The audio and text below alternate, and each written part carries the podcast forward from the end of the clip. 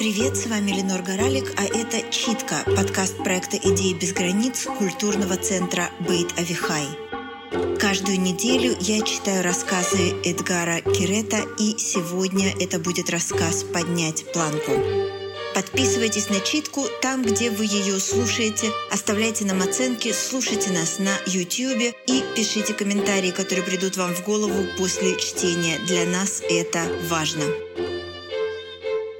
Когда Нанди Шварц, немецкий прыгун с шестом, преодолел со второй попытки высоту в 6,60, он ни о чем не думал. У него в горле стоял ком размером с бильярдный шар. Он смотрел, как его собственные пятки, не касаясь, проходят над планкой, и очень старался, чтобы из глаз не потекли слезы.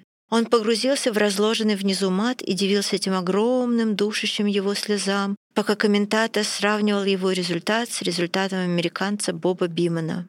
Каждый, кто присутствует здесь сегодня, видит, как вершится история, ликовали эти идиоты. И Нанди Шварц, единственный человек на стадионе, который в этот момент практически ничего не видел, вскинул руку, приветствуя камеры. Автоответчик Нанди ничего не говорил звонящему, только дерзко и лаконично присвистывал. Это не помешало представителям компании Kellogg's оставить на нем три сообщения. «Поднять планку!» — таков был предложенный ими лозунг новой рекламной кампании с участием Нанди. «Восемь витаминов вместо шести!»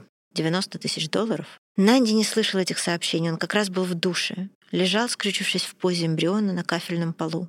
Позволял горячим строем обжигать спину. Пар валил из раскаленных пор Нанди, как из ржавого чайника. А он держал во рту большой палец и лежа мочился в воду, глядя, как желтая струйка вьется в направлении стока. 90 тысяч долларов могли бы обеспечить его, но, к сожалению, он уже был обеспечен двухэтажной пятикомнатной квартирой в северной части Бонда. Вот она история, лежит на кафельном полу, высасывает из пальца воспоминания о своих многочисленных достижениях.